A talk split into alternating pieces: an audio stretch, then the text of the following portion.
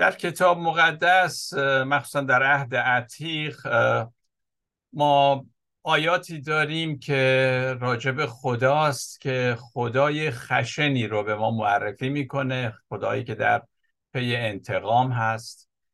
و احکامی ما داریم در عهد عتیق که وقتی که ایمانداران می‌خونند متعجبن که این چجوری آیا کاربردی داره در زندگی ما و بعضی از اونام که یک آیاتیه که اصلا به قول معروف لغزش می‌کنن وقتی می‌خورن که این در کلام خداست. منتها باز میگن که خب این کلام خداست هرچی که هست باید قبول کنیم و الهام خداست و اینها. یعنی به چشم نقادی که نگاه نمی کنند با مشکلاتی رو برو میشن منتها به روی خودشون نمیارن و تنها با گفتن اینکه این کتاب مقدس الهام خداست یعنی هیچ حقی نداری بپرسی جستجو کنی همینه که هست. پس اینا ما رو به چالش می‌کشه که به حال در مورد برخی از این آیات ما فکر کنیم که معنی چیه چجوری من می‌تونم اینا رو توجیه کنم در زندگی ایمانی خودم. چند تا مثال بزنم بعد صحبت رو ادامه میدم. مزمور 19 رو همه می‌دونیم که راجع به طبیعت هست خلقت هست که در اونجا سرونده مزامیر میگه که خلقت یا طبیعت یا به طور کلی اونجا میگه آسمان ها جلال خدا رو بیان می‌کنه. خب حالا در اون زمان قبلا هم گفتم وقتی که صحبت از آسمان می‌شد آسمان برای مردم اون زمان نه فقط برای اسرائیلیا برای همه مردم یک گنبدی بود بالای زمین. اینو می‌گفتن آسمان و بعد چند تا طبقه داشت که خدا در اون طبقه آخری بود. این این دیدی بود که از آسمان داشتن و وقتی میگن آسمان جلال خدا رو بیان می‌کنه منظورش این گنبده. مصری ها بابلیا کنعانیا همه همین عقیده رو داشتن.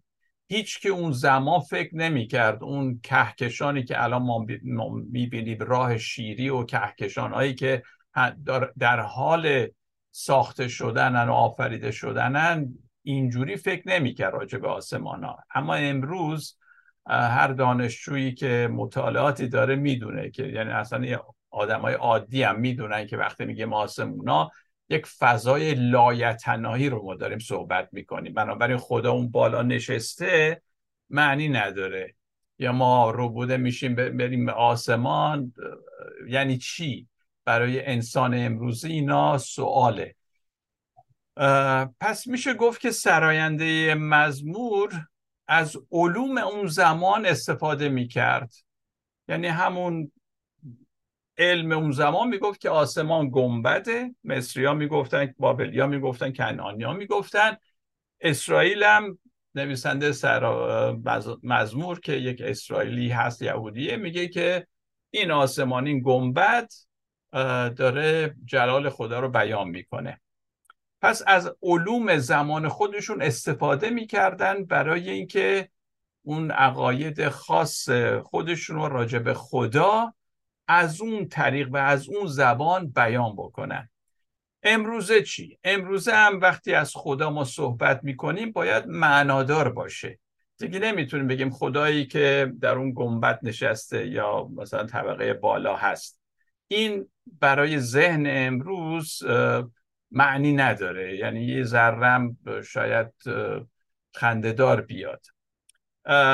پس ما باید بفهمیم که وقتی الان صحبت از خدا می‌کنیم چیه؟ نه اینکه مردم مجبور کنیم اون عقاید قدیمی رو بپذیرن.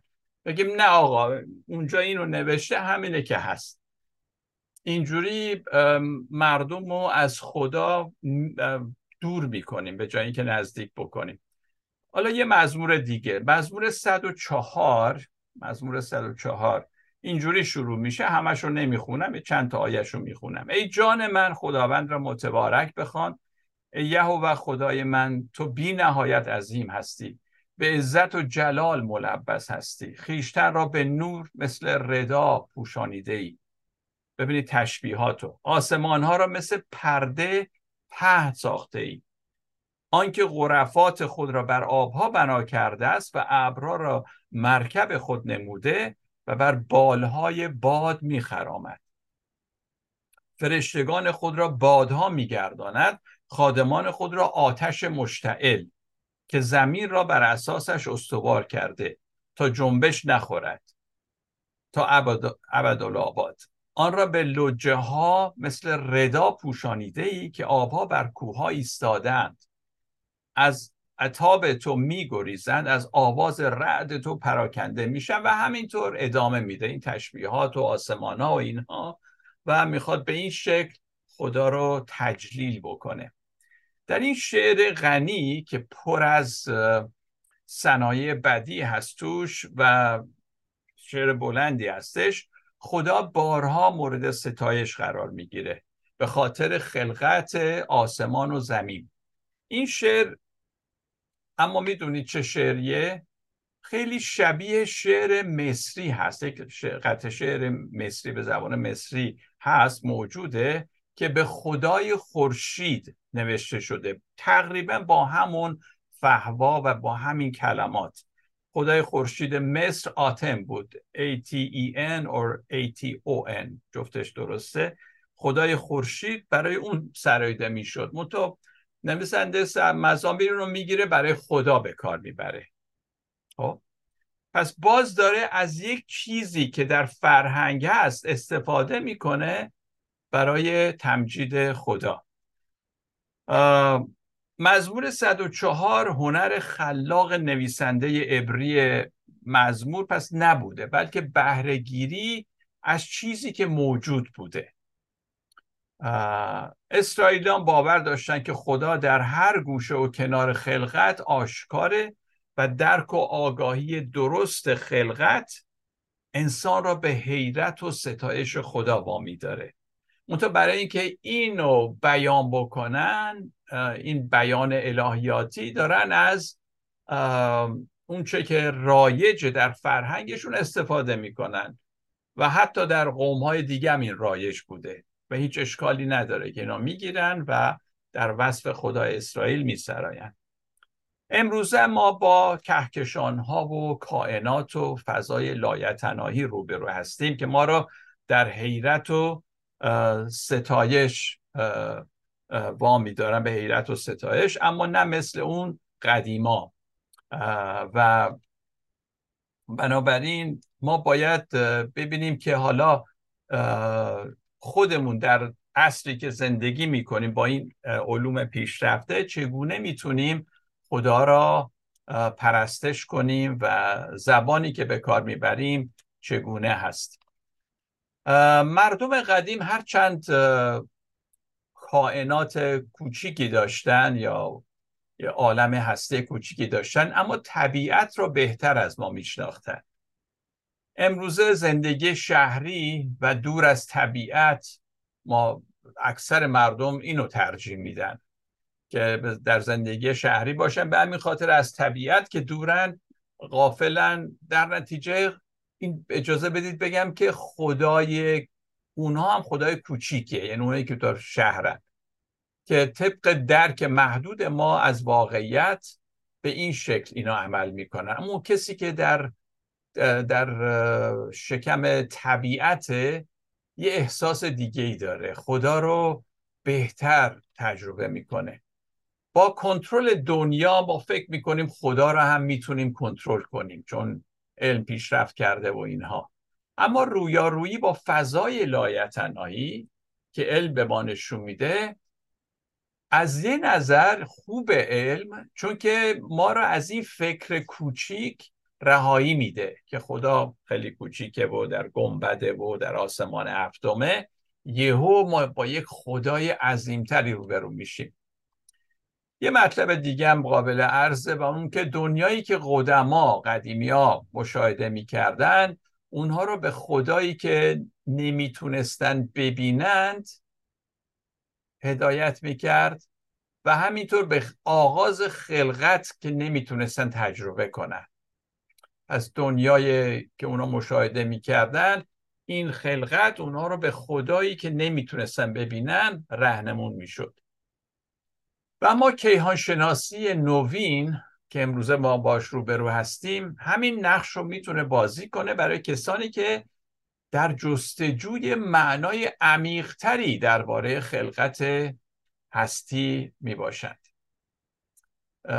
دفعه پیش ما از پاسکال یاد کردیم سکوت ابدی فضاهای لایتناهی این عبارت پاسکال.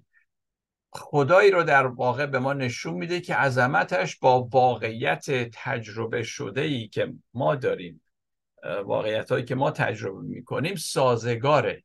این سکوت ابدی در واقع عظمت خدا رو برای ما بیان می‌کنه. ما هرچند نمی‌تونیم درک کنیم اما می‌تونیم مطمئن باشیم که آسمان ها همونطور که برای سراینده مزمور بود برای ما هم جلال خدا رو بیان می‌کنه. اونتا با درکی که ما حالا از آسمان ها داریم اونتا این ابهتی که الان هست به نظر من خیلی بیشتره. آن جلال به اندازه فاصله کهکشان ها که در فضای لایتنایی عالم هستی شناورن از درک ما دور می باشه. ولی هرچند نمی‌تونیم بفهمیم درکش کنیم اما می‌تونیم احساسش کنیم می‌تونیم لذت ببریم ازش. خدا یک راز هست و من این راز رو خیلی دوست دارم. این راز شیرین رو اما آنگونه که مسیحیت ادعا می‌کنه اتفاقا این راز در ما هم هست اطراف ما هم هست و به ویژه در عیسی ناصری حضور داره.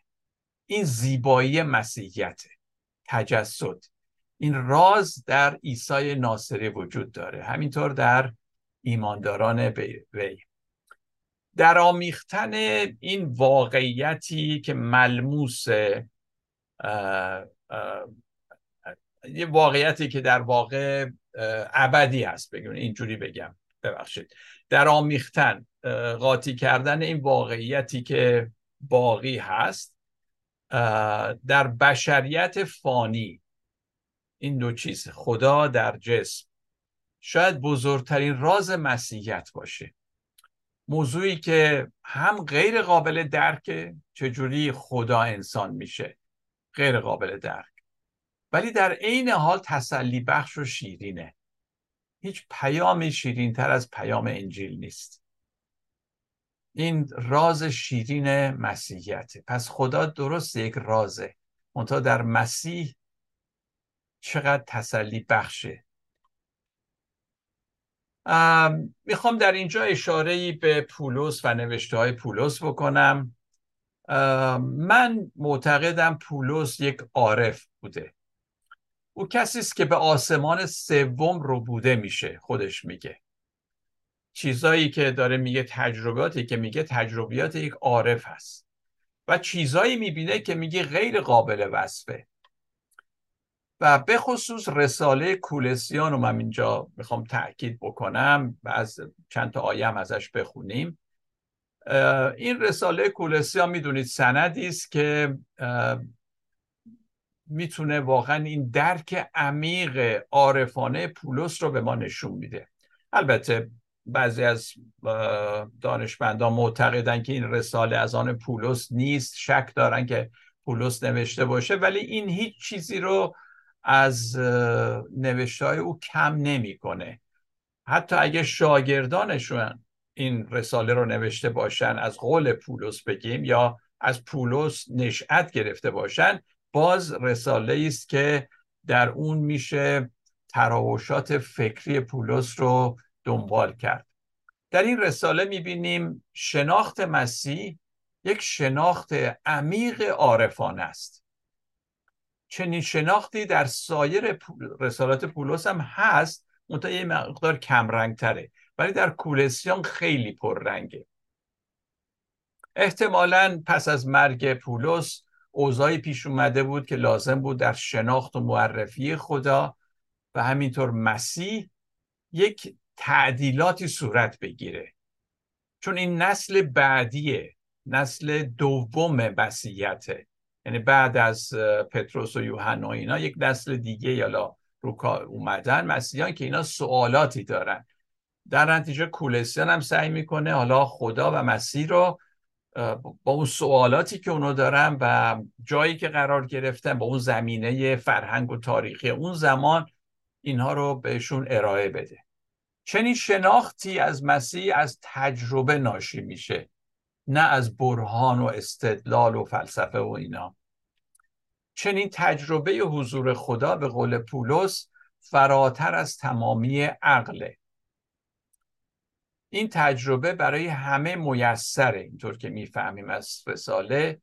چیزی که کولسیان پس از فوت بانی کلیساشون یعنی پولس نیاز داشت بدونن همین بود. چطور؟ پولس الان نیست اما مسیح هست نویسنده میگه. و بیش از هر زمانی مسیح به اونها به اهالی کولوسی نزدیکه. من فکر کنم هدف نویسنده همین بوده. یا چیزی در این حول و حش درست پولس نیست اما مسیح هست و مسیح با, خود با شماست و به طرز خیلی روحانی و عرفانی در شما هست. کولوس توجه ما را به راز الهی جلب می‌کنه و نشون میده خدا را نمی‌توان در واقعیتی که ذهن ما درک می‌کنه اونو خدا رو محدود و محصور بکنیم. این آیه زیبا رو خواهش کنم توجه کنید. کولسیان باب دو آیه سه. در وی یعنی در مسیح تمامی خزائن حکمت و علم مخفی است. همه گنج های حکمت و علم در مسیح مخفی است. حکمت و معرفت در اینجا به گنج تشبیه شده. گنجایی هستند که در مسیح پنهانن. این خیلی عظیم عزیزان. اینو اگه ما باور بکنیم خیلی حرف توش هست. این همون مسیح کیهانیه که همه چیز توسط او آفریده شده. این مسیح بود که دو هزار سال پیش به دنیای ما اومد. هرچند مسیح در اناجیل بیشتر به معنی ماشیه یعنی اون مسیح موعودی که یهود انتظار داشت بیاد به کار رفته. در اناجیل وقتی میگیم عیسی مسیح مسیح رو میگیم بیشتر منظور همون نبی یا ماشیه هست که یهودی ها انتظار داشتن بیاد. اما بعدا یعنی بعد که مسیحیت پیشرفت کرد می‌بینیم مسیح به معنی عمیقتر و وسیعتری به کار داره میره. یعنی میشه مسیح کیهانی. دیگه اون مسیح یهودی فقط نیست. مسیح کیهانی چرا؟ چون که کولوسا میگه همه دنیا به وسیله او آفریده شد. یا انجیل یوحنا باب یک. همه چیز از طریق کلمه یعنی این مسیح کیهانی آفریده شد. این رساله کولسیان و همینطور رساله های دیگه عزیزان اینا ورقه ها بشارتی نیستن برای بی که ما ثابت کنیم. ببینید عیسی خداست همه چی به وسیله عیسی آفریده شده پس توبه کن ایمان بیار مسیحی شو این, این برای این منظور نیست. این رساله مال ایماندارانه. برای پیروان عیسی نوشته شده. خزائن یا گنجینه حکمت و علم برای ایمانداران مخفیه. و اینو توجه کنید از نمیگه از اونا مخفیه. یعنی اونا بهش دسترسی ندارن. میگه برای اونها مخفیه و این فرق می‌کنه. یعنی مال اوناست. منتها در عیسی در مسیح مخفیه. یعنی مال اوناست و اونا می‌تونن واردش بشن کشفش کنن لذت ببرن تجربه کنن. برای اونها توی مسیح مخفی مونده که کسی دست درازی بهش نکنه ولی ایماندار می‌تونه باشه. برای اون ایمانداران پنهان شده یعنی آماده شده نه اینکه از اونا مخفی شده که اونا نتونن دسترسی داشته باشن. ایماندار به شناخت و مشارکت عمیقتر با خدا توسط مسیح دعوت شده. این آیه کولستان اینو میگه. یا ایمانداران بیایید خدا را بشناسید با اون مشارکت عمیق داشته باشید. توسط مسیح. وسیله مسیح هست. پس واجه های تمامی و مخفی تو این آیه قابل تعملن و باید تاکید کنیم رو. باید این معنی رو باز کنیم. چون خیلی پره این این, این یه آیه. یعنی این آیه به ما میگه که شناخت خدا عمیقتر از اونیه که ما بتونیم درک کنیم. گنجینه ای که در مسیح مخفیه.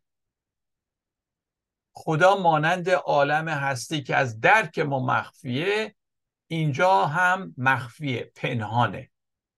منتها در مسیح. تمامی الهیات ما عزیزان هر چقدر که درست باشه باز نمی‌تونه این تمامی و این مخفی بودن حکمت و علم را دریابه. اینا همیشه تمام اینها همیشه مخفی خواهد بود. یکم پیش صحبت این می کردیم که ما به میریم سفر رو به جایی برسیم به هدف. و نرسیدیم ولی این هدف اینکه وارد این راز شدیم این خودش لذت بخشه. ولی تا ابدم این مخفی خواهد موند. البته باز میگه تمامی گنجا برخی چیزا ممکنه قابل شناخت باشه اما نه تمامی چیزا. اون کل درکی که ما باید داشته باشیم همچنان از ما مخفی خواهد موند. باید بگیم که برای ما مخفی خواهد موند اما ما می‌تونیم واردش بشیم و لذت ببریم. چند آیه قبل از این آیه‌ای که خوندم اگه توجه کنید برید مثلا کولسان باب یک رو نگاه کنید. کولسان باب یک آیه 24 میگه الان از زحمت های خود در راه شما شادی می‌کنم و نقص های زحمات مسیح را در بدن خود به کمال میرسانم. برای بدن او که کلیساست. من کمتر موعظه و تعلیمی شنیدم که اینو توضیح بده که یعنی منو قانع کنه. هنوزم دارم گیجم دارم. فکر می‌کنم که این چه معنی داره. اما یه نکته در اینجا هست و اون کلمه زحمات. پولس می‌دونید اصولا در رسالاتش همیشه این زحمات رو به کار می‌بره. زحمات هست که به وسیله اون به گونه عرفانی با مسیح پیوند میابه یعنی پولس پیوندی که با مسیح داره همیشه زحمات هم جز این پیونده. بدون اون مثل اینکه این رابطه با عیسی مسیح محکم نیست. حتی در فیلیپیان مثلا فیلیپیان اونجا هم از شناخت مسیح یاد می‌کنه که بازم اونجا میگه شناخت مسیح یعنی شریک شدن در زحمات و مرگ او. فیلیپیان باب سه آیه ده. میگه شراکت در رنج های مسیح را بشناسم و با موت او مشابه گردم. پس برای شناخت مسیح پولس میگه رنج ها هم یه وسیله ای هست. رنج ها یک رکن مهم شناخت مسیحه. اما در کولسیان حتی فراتر از این هم میره پولس. میگه نقص های زحمات مسیح را نقص های زحمات مسیح. یعنی زحمات مسیح چیزی کم داره. نقص های زحمات مسیح را در بدن خود به کمال میرسونه. برای بدن او که کلیساست. این آیه همینجور که گفتم نمی‌دونم چه جوری میشه فهمید و چه جوری می‌تونن اینو باز بکنن. حالا سعی می‌کنم یه ذره واردش بشیم شاید کمی بفهمیم منظور چیه. یعنی چی؟ زحمات مسیح مگه ناقصه؟ که پولس میگه من این نقص های زحمات مسیح رو می‌خوام به کمال برسونم. به نظر می‌رسه که قصد نویسنده اینه که در زحمات خودش پولس در زحمات خودش اون نه تنها از عیسی انقیاد و پیروی می‌کنه. یعنی همینجور که عیسی این زحمات رو دید پولس هم میگه منم در پی عیسی این زحمات رو می‌بینم این درست. ولی از این فراتر میره پولس. میگه من این زحمات رو به خاطر کلیسا می‌کشم طوری که انگار من برای کلیسا خود مسیح میشم. یعنی یک ارتباط عرفانی یکی شدن پولس با مسیح اینجا مطرحه. حتما بعضی ها اینو که میشنون یا شما عزیزان بگید فردوستا رو داره کفر میگه اما این در کتاب مقدس عزیزان. در کتاب مقدسی که ما عبا داریم که اونو با این عینک و با این دید عرفانی بخونیم. همینجا همین موضوع هست. نویسنده میگه زحمات مسیح توسط پیروانش برای دیگران یعنی برای دیگران زحمت دیدن ادامه داره. گویا این زحمات مسیح تموم نشده. اگه پولس هم زحمت می‌بینه چون پولس و مسیح یکی. به هم پیوند خوردن. منظور اینه. پس زحمات مسیح رو کوچیک نمیشمره نقص های زحمات مسیح. میگه نه خب مسیح به حال بود و رفت حالا من ولی زحماتش و خود مسیح هنوز هست. منم رفتم اون تو و این زحمات رو ادامه میدم. به یک شکل عرفانی با مسیح من یکی شدم. وقتی اونها زحمت می‌بینن پیروان عیسی مسیح برای دیگران در واقع بخشی از مسیح میشن خودشون. و این چیزی که پولس در رسالات دیگه میگه مسیح در من. یا من در مسیح. همین پیوند عرفانی اونجا هست. گویی زحمات خود مسیح به نوعی برای همه کافی نبوده چون در آینده هم دیگران هم خواهند اومد خواهند خواست به زحمات مسیح در تاریخ بپیوندن و اینا وقتی که به خاطر کلیسا زحمت می‌بینن در واقع جزئی وجود مسیح میشن به یک شکلی. با مسیح یکی میشن. پولس از این آیات زیاد داره و من الان من مردم و بعد از این زیست می‌کنم ولی نه من بلکه مسیح در من. خب اینا همش زیبایی های عرفان مسیحیت عرفانیه. پس بدین ترتیب زحمات آنها این نقصان را پر می‌کنه و برکتش شامل ها همه میشه. هیچ شکی نیست که در اینجا ما داریم وارد قلمرو کاملا عرفانی شدیم که ذهن دوالیستیکی و دو قطبی نمی‌تونه اینها رو بفهمه. و گاهی اوقات مسیحیان هم که دوست ندارن این جنبه های عرفانی رو ببینن چون که با فکر دوالیستیکی می‌خوان همه چیز رو بشه. همینجور که همه چیز رو ما می‌شناسیم کامپیوتر رو می‌شناسیم مردم رو می‌شناسیم نمی‌تونم چیزهای دیگر رو می‌شناسیم فکر می‌کنیم با همین شناخت هم میشه خدا رو شناخت. نه شناخت خدا اینجوری نیست با این شناخت نیست. ما با یک واقعیت فراسوی عقل و منطق سر و کار داریم. یک پیوند عرفانی میان مسیح و پیروانش. این آیه چیزی نیست که بتوان با عقل فهمید بلکه باید تجربه کرد و پذیرفت. و کمی بعد باز تو کولسیان می‌خونیم باب سه آیه یک. میگه با مسیح برخیزانیده شدید. خب وقتی میگیم با مسیح برخیز... برخیزانیده شدیم این این آیه نیست که بگیم هللویا هللویا چه آیه قشنگی قشنگ دلانگیزه. نه. این یه واقعیت عمیق عرفانیه. وقتی نمی‌فهمی یعنی با مسیح برخیزانیده شدیم یعنی چی فقط میگه هللویا که خب که چی اگه نمیفهمیش؟ این هللویا برای چیه؟ پیروی از مسیح به معنی دو قدم پشت سر عیسی حرکت کردن نیست.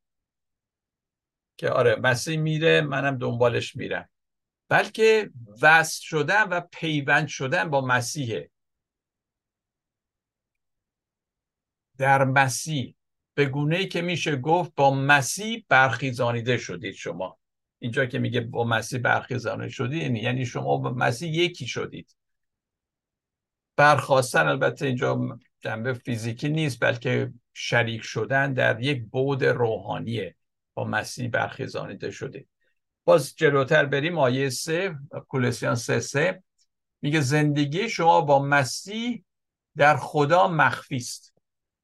وای این چقدر زیباست زندگی شما با مسیح در خدا مخفی است. ما امروزه خیلی راحت از مسیح شدن حرف می‌زنیم. فلانی مسیحی شد فلانی اومد به مسیحیت گروید یا نمی‌دونم این آیه رو یه فرمولی هست اینو بگو مسیحی میشی. اما اون زمان برای پیروان اولیه مس... عیسی مسیحی شدن چه معنی داشت؟ مسیحی شدن یعنی شراکت عرفانی در رازهای زحمات برگ و رستاخیز پسر خدا. مسیحی شدن یعنی شراکت عرفانی در رازهای زحمات مرگ و رستاخیز پسر خدا. مسیحی شدن یه چیز عرفانی بوده. من اینو می‌فهمم. من از مسیحیت اینو می‌فهمم. همین مسیحی که دربارهش چنین می‌خونیم پولسیان یک 16 و 17 آنچه در آسمان و آنچه بر زمین است از چیزهای دیدنی و نادیدنی و تختها و سلطنتها ریاسات و قوات همه به وسیله او و برای او آفریده شد. و او قبل از همه است و در وی همه چی قیام دارد. یا بگیم قوام دارد. اینجا ما با مسیح کیهانی سر و کار داریم. چنان که در یوحنا باب یکم همینطوره. پیروان مسیح با چنین مسیحی در ارتباط و پیوند بودن. مسیحی که تمام عالم هستی را منسجم نگه میداره قوام داره پای داره. بنا به این نویسنده پولس یا هر که کلستان رو نوشته پیرو عیسی بودن یعنی ما دعوت شدیم به راز کیهان. راز کیهان راز کاهنات. و آنچه در آن هست به اون دعوت شدیم که ما انسان ها قادر به درکش نیستیم. پس مسیحیت یعنی اینکه تو نمی‌فهمی نخواهیم فهمید ولی با مسیح یکی شدی. اگه یکی نشدی این تجربه رو نداری تو مسیحی نیستی. حالا هرچند خیلی الهیات بلد باشی ولی این تجربه روحانی رو اگه نداری. حالا بعضیا دوست ندارن من خیلی زیاد تجربه رو تاکید می‌کنم میگن تجربه فقط احساسات و اینا ما احساساتی نیستیم ما منطقی هستیم و مسیحیت و خب اوکی من حرفی ندارم. ولی من اینی که می‌فهمم از رسالات پولس از انجیل یوحنا مسیحیت یک تجربه عرفانی و بس. همینجور که گفتم در رسالاتش پولس عباراتی برای این راز داره میگه در مسیح با مسیح مسیح در شما در اتحاد با مسیح. همه اینها در واقع این جنبه عرفانی که پولس به کار می‌بره. اینا عباراتی هستن فراسوی تعبیر و تفسیر و منطقی و اینها. اصطلاحاتی چون اصلا ما میگیم آیا عیسی مسیح رو به دلت پذیرفتی قبول کردی یا تو تعهد ایمانی میدی که از او پیروی بکنی؟ که خوب اینا به به یک شکلی این تجربه رو شاید بیان می‌کنه. ولی اینها در برابر اون چه که الان من عرض کردم خیلی حقیر و فرمولی به نظر می‌رسه. اگه اون تجربه عمیق بودن در مسیح نیست. پولس به فکر این نبود که بتونه این ایمان رو به یک شکلی بیان بکنه که همه بفهمن یا یک تشریح خیلی مکانیکی بخواد انجام بده نه همچی کاری نمی‌کنه. او دنبال کلماتی که بتونه این راز رو یه جوری بیان بکنه که خودش هم می‌دونه نمی‌تونه. به همین خاطر میگه من به آسم سوم رو بوده شدم چیزهایی دیدم که اصلا نمی‌تونم بگم. اصلا قابل وصف نیست. پس عزیزان خدای کهکشان ها خدای این فضای لایتناهی رازی فراسوی عقل انسانی. حتی دو هزار سال پیش پولس اینو فهمیده بود چه برسه به ما که الان با این همه علوم روبرو هستیم. و مخاطبان پولس هم به این موضوع پی برده بودن. حالا که صحبت عرفان هست چطور می‌تونه آدم از عرفان مسیح صحبت کنه و از یوحنا یاد نکنه؟ انجیل یوحنا و سه رساله یوحنا هم مثل رسالات پولس باز از خدای رازگونه سخن میگن. انجیل و رسالات یوحنا دیرتر از اکثر اسناد یا کتاب های عهد جدید نوشته شدن و مخاطبین این اسناد انجیل یوحنا و رسالات یوحنا در واقع همینجور که قبلا هم گفتم نسل بعدی مسیحیان هستند نسل بعدی پیروان عیسی. بنابراین مطالب این اسناد این کتاب با در نظر گرفتن شرایط اون مخاطبین که نسل بعدی هستن نوشته شده. بذارید چند تا مثال بزنم که روشن بشه این موضوع. فقط ما در انجیل یوحناست که راجع به تومای شکاک به اصطلاح می‌خونیم که شک داشت که عیسی زنده شده. که اناجیل دیگه از این صحبت نمی کنم پس موضوعی است که احتمالا بعدا مستاق پیدا کرده. عیسی میگه ای تو ما بعد از دیدنم ایمان آوردی خوشا به حال آنانی که ندیده ایمان آورن یوحنا 20 29 یوحنا این رو برای کسانی می نویسه که عیسی رو ندیدن. خب؟ او به اونها اطمینان میده که اونها هم که عیسی رو ندیدن شاگرد عیسی هستن. هرچند او رو ندیدن ولی هیچ کم و کسری از شاگردانی که عیسی رو دیدن ندارن. یوحنا همچنین مانند پولو صحبت از نزدیکی و صمیمیت روحانی می‌کنه. میگه خب حالا قبل از اون بگم که همون که میگه تو به توماس میگه خوشا به حال اونایی که ندیده ایمان بیارن. بنابراین یک تسلی برای نسل بعدی که ما میسا رو ندیدیم ولی ایمان داریم. منظور اینه. و الان منظور چیه؟ خوشا به حال اونایی که ندیدن یعنی چی؟ یعنی چند نفر هم هستن تو اون کوچه بیابون رو ندیدن منو؟ نه. اشاره است به اونایی که بعدا هم خواهند آمد. مثل ما هم حتی. که عیسی رو ندیدیم به چشم. هیچ کم و کسری نداریم از شاگردان عیسی انجیل یوحنا باب 17 آیه 20 تا 23 یوحنا 17 20 تا 23 و نه برای اینها فقط سوال می‌کنم بلکه برای آنها نیست که به وسیله کلام ایشان به من ایمان خواهند آورد. تا همه یک گردن چنان که تو ای پدر در من هستی و من در تو. تا ایشان نیز در ما یک باشند تا جهان ایمان آرد. که تو مرا فرستادی و من جلالی را که به من دادی به ایشان دادم تا یک باشند چنان که ما یک هستیم. من در ایشان و تو در من. تا در یکی کامل گردند و تا جهان بداند که تو مرا فرستادی و ایشان را محبت نمودی چنان که مرا محبت نمودی. پس عیسی در اینجا در این حال که برای شاگردان حضوریش اون موقع دعا می‌کرد. برای کسانی هم داره دعا می‌کنه که بعدا ایمان خواهند آورد. این انجیل یوحنا برای نسل دوم نوشته شده. بعدا ایمان خواهند آورد. خدا به گونه عرفانی با این افراد نیز هست که عیسی ناصری رو به چشم ندیدن. این اتحاد و نزدیکی که پدر با پسر داره همان اتحادیه که او با ایمانداران داره. چه اونهایی که عیسی رو دیدن چه اونهایی که ندیدن. اینو داره بیان می‌کنه. باب 14 یوحنا آیه 20 میگه من در پدر هستم و شما در من و من در شما. پس این فقط به شاگردان اطلاق نمیشه بلکه به همه اونام که عیسی رو ندیدن اما ایمان آوردن.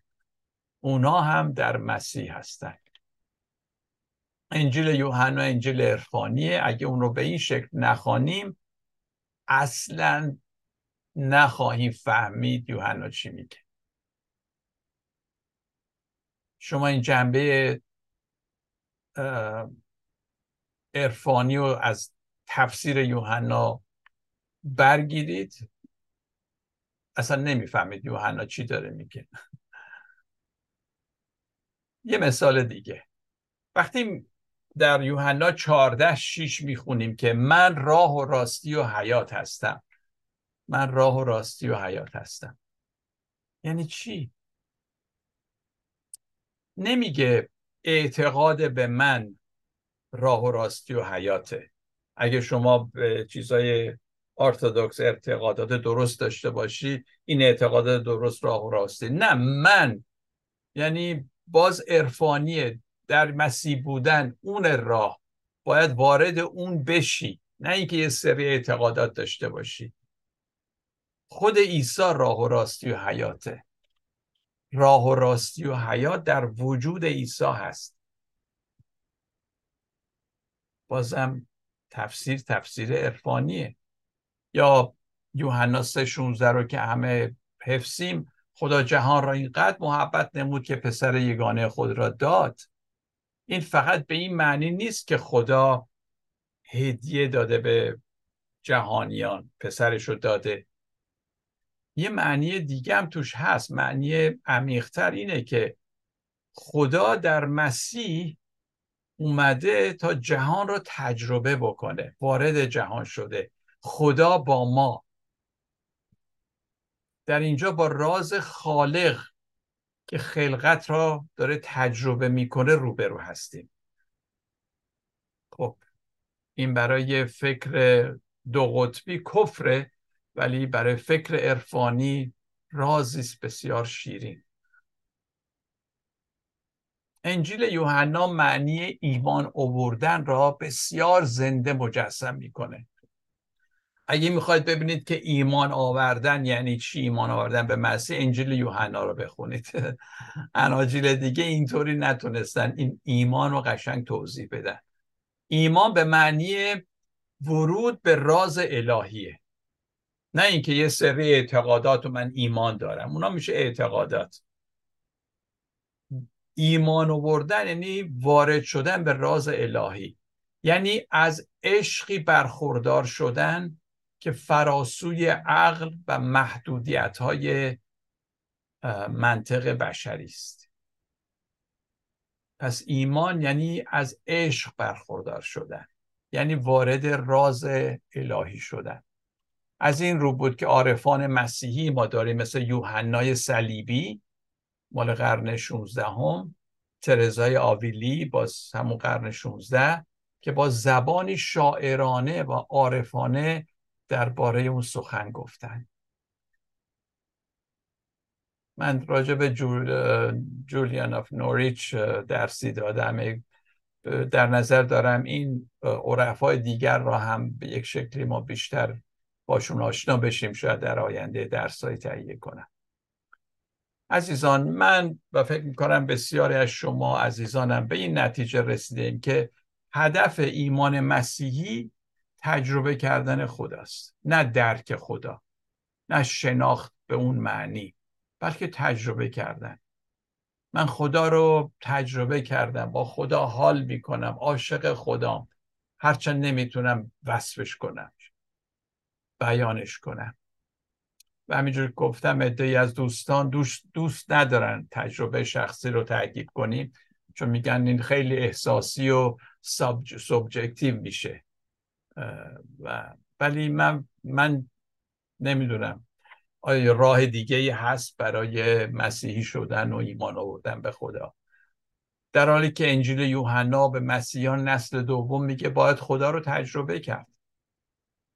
عالم هستی کائنات خدایی را به ما نشون میده که با عقل انسانی نمیشه درکش کرد. خبر خوشی است برای همه ماها. می‌دونید چرا؟ چون طبیعت خلقت ما را از عقل گرایی برحضر میداره و به سمت آنچه ما نیاز داریم یعنی صمیمی شدن با خدا رابطه با خدا رهنمون میشه. و این زیباست. پس خوبه که ما جواب خیلی سوالات رو نداریم. چون یه زبان عرفانی در طبیعت اینا هست که با اون زبان ما می‌تونیم خدا رو بشناسیم تجربه کنیم در واقع. این صمیمیت رو میشه در نوشته های یوحنا دید در نوشته های پولس دید. صمیمیتی که تنها با تجربه کردن به دست میاد عزیزان. اگه کسی تجربه ای نداره با خدا با مسیح نمی‌دونم چطور می‌خواد مسیحی باشه یا خدا رو بشناسه. اگه هنوز سرتون رو درد نیاوردم می‌خوام یه مثالی هم در همین هول در همین راستا از دوم پتروس براتون بیارم. رساله دوم پتروس مثل خود انجیل یوحنا و رساله کولسیان احتمالا توسط کسی که نامش بر اون سند هست نوشته نشده. یعنی از دیرباز رساله دوم پتروس رو هرچند کلیسا قبول داشت اما راجع به اینکه کی نویسندش هست از همون اوایل مسیحیت هم مشخص نبوده. مثلا خود اوریجن که مال قرن سه هست مسیحی اینو گفته که معلوم نیست کی نوشته. یوسبیوس مال قرن چهار. و حتی در اصلاحات کلیسا کالون در قرن 16 هم همین اعتقاد داشته که ما رساله دوم پتروس مال خود پتروس نیست. و من باز میگم هیچ اشکالی نداره اگه کسی دیگه هم نوشته باشه. به هر حال از اول در جزء کلاس کتاب کتاب های کانونی یا رسمی کتاب مقدس بوده. اما منظور من حالا چیز دیگه است. به نظر می‌رسه که در اینجا ما با یک سری مخاطبینی روبرو هستیم که از زمان عیسی خیلی دورتر بودن. یعنی نسل دوم شاید هم حتی نسل سوم مسیحیت بودن. که اینا می‌پرسن خب مسیحیت برای ما چه معنایی داره؟ نویسنده در پاسخ میگه خدا قدرت خودش رو به اونها داده. نگاه کنید به این آیه دوم پتروس باب یک آیه چهار. دوم پتروس یک چهار. میگه نویسنده به اونها میگه به این مخاطبین که می‌پرسن که مسیحیت چیه؟ چطوری ما با خدا رابط داریم؟ میگه شما به اینها شریک طبیعت الهی گردید و از فسادی که از شهوت در جهان است خلاصی یابید. خیلی حرف عزیزان. میگه شما شریک طبیعت الهی میشید. طبیعت خدا ماهیت خدا شما شریک اون میشید. اینجا هم در مانند در مسیح که پولس به کار می‌بره و یوحنا که ما دعوت می‌کنه به سهیم شدن در رابطه صمیمی با خدا با خدا یکی شدن سخنان پتروس هم حاکی از داشتن رابطه صمیمی با خداست. هرچند کمی اینجا انتظاییه خیلی کمی خیلی واضح نیست. البته برای بیان چیزی که عقل ما به اون عادت نداره هر زبانی انتظایی خواهد بود. یعنی ابسترکت انتظایی. و چنین زبانی به حال ما لازم داریم برای اینکه این مطالب روحانی رو بگیم. و مسیحیت شاخه ارتودکس بهتر تونسته این راز پیوند با خدا رو بیان بکنه. اونجا در کلیسای ارتودکس یه اصطلاح الهیاتی دارن به اسم تیوسیس تیوسیس تیو که خداست تیوسیس که به فارسی ترجمه شده خداسازی. خداسازی یعنی همین شریک طبیعت الهی شدن که در پتروس می‌خونیم. سعی می‌کنه معنای عمیق روحانی ایمان مسیحی رو نشون بده. به چه شکل؟ یعنی که تمام هدف راز ورود خدا به تجربه انسانی در عیسی. این تجسد اینکارنیشن برای اینه که انسان بتونه از الوهیت برخوردار بشه. طبیعت یعنی شریک طبیعت خدا بشه.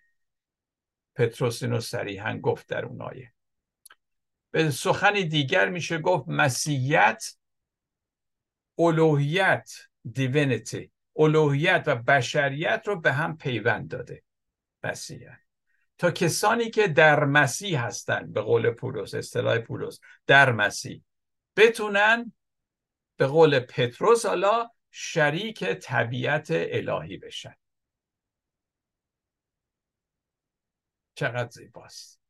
این نوع گفتگو دست کم به زمان آتاناسیوس قرن چهارم برمیگرده. در نوشته های سی اس لویس هم هست. نمی‌دونم کتاب سی اس لویس رو شما دارید یا نه. کتاب مسیحیت ناب. Mere Christianity در اونجا صفحه 260 اینطور می‌خونیم سی اس لویس میگه او ضعیفترین و پسترین ما رو الهی می‌سازد. اینو سی اس لویس داره میگه نه یک کاتولیک. او ضعیفترین و پسترین ما را الهی می‌سازد و به موجوداتی فناناپذیر و درخشنده و تابناک مبدل می کند که قلوبشون با نیرو قلوبشان با نیرو و شادی و حکمت و محبت ادراک ناپذیر می و به آینه شفاف مبدل می سازد که قدرت و شادی و نیکویی خدا را به کمال البته در مقیاسی کوچکتر سیس لویس میگه به او بازتاب می‌دهند. او ضعیفترین و پسترین ما را الهی می‌سازد. الهی ساختن خداسازی. البته درک کامل دوم پتروس و همینطور کتاب مشابه در عهد جدید شاید ما هرگز نتونیم به عمق کلام اینها پی ببریم. و تا اونجا هم که من مطالعه کردم و دیدم کسی واقعا توضیح قانع کننده ای نداده و شاید هم هیچ کم نتونه بده. چون تجربه است عزیزان. چون باید تجربه کرد اینا رو. البته این خوبه که اینا نمی‌تونن توضیح بدن چون در غیر این صورت این واقعیت شیرین عرفانی تبدیل به یه سری عقاید میشه که بازم پدر ما رو در میاره. چون انسان می‌خواد همه چی رو کنترل کنه. عقاید یعنی چی؟ یعنی ببینید اینو که من میگم تو باید بپذیری. یه نوع جذب گرایی در این عقاید هست که همینه که هست. بپذیر. ولی ما صحبت از چیزی می‌کنیم که فراتر از ایناست عزیزان. خیلی شیرین تر و فراتر از ایناست. من به خدا ایمان دارم که از کنترل من خارجه. خدا رو شکر که خارجه. و ایمانی را باور دارم که از من می‌خواد راز هستی رو که ناشناخته هست در بر بگیرم. این راز رو در بر بگیرم. مزمور 19 را باید چنین بازنویسی کرد. خلقت اونجا میگه جلال خدا رو بیان می‌کنه من میگم حالا خلقت راز خدا رو داره بیان می‌کنه. قبل از ما برخی از نویسندگان کتاب مقدس این رو دریافته بودن. الهیات مسیحی با توجه به این فضای الهیت که ما داریم بدون چنین نگاه عارفانه ای عزیزان دوام نخواهد آورد. الهیات مسیح اگه همینجوری جلو بره بدون این نگاه عارفانه دوام نمیاره. و این نگاه عارفانه چیز تازه نیست. در طول تاریخ شناخت خدا در چارچوب جهانبینی مردم اون زمان بوده با توجه به فرهنگ و علوم اون زمان بوده. در زمان ما هم جهانبینی و درک این کاهنات بیش از هر عصری ژرفتر و وسیعتر شده و دستخوش تغییرات. چنین تغییرات ژرف برخی ایمانداران را ناراحت می‌کنه. این حرفایی که من می‌زنم فکر نکنم خیلی از مسیحیان خوششون بیاد. اونا رو ناراحت می‌کنه. و بیشتر اتفاقا اونا رو باز به سمت خدایی حل میده که میشناختن و سی سال پیشم شناختن و میگن ما اینجا راحت تریم ما امنیم.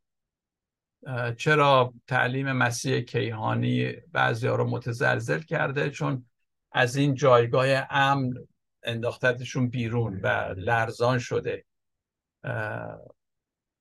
ولی من نمی‌خوام احساس امنیت بکنم.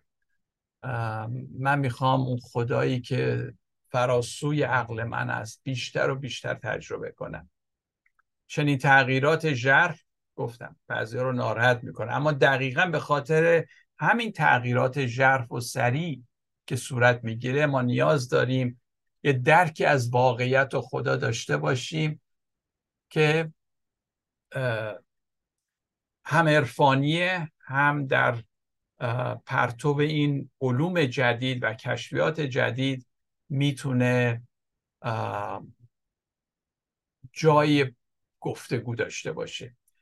اینکه کتاب مقدس رازهای خلقت را میپذیره به ما کمک می‌کنه که این چالش رو ما بپذیریم و نترسیم. کارل رانر a German Jesuit priest and theologian که خودش یک الهیدان جزویتی هست آلمانی. گفته جالبی داره. میگه مسیحی آینده شخص مسیحی در آینده یا یک عارف خواهد بود یا هیچ.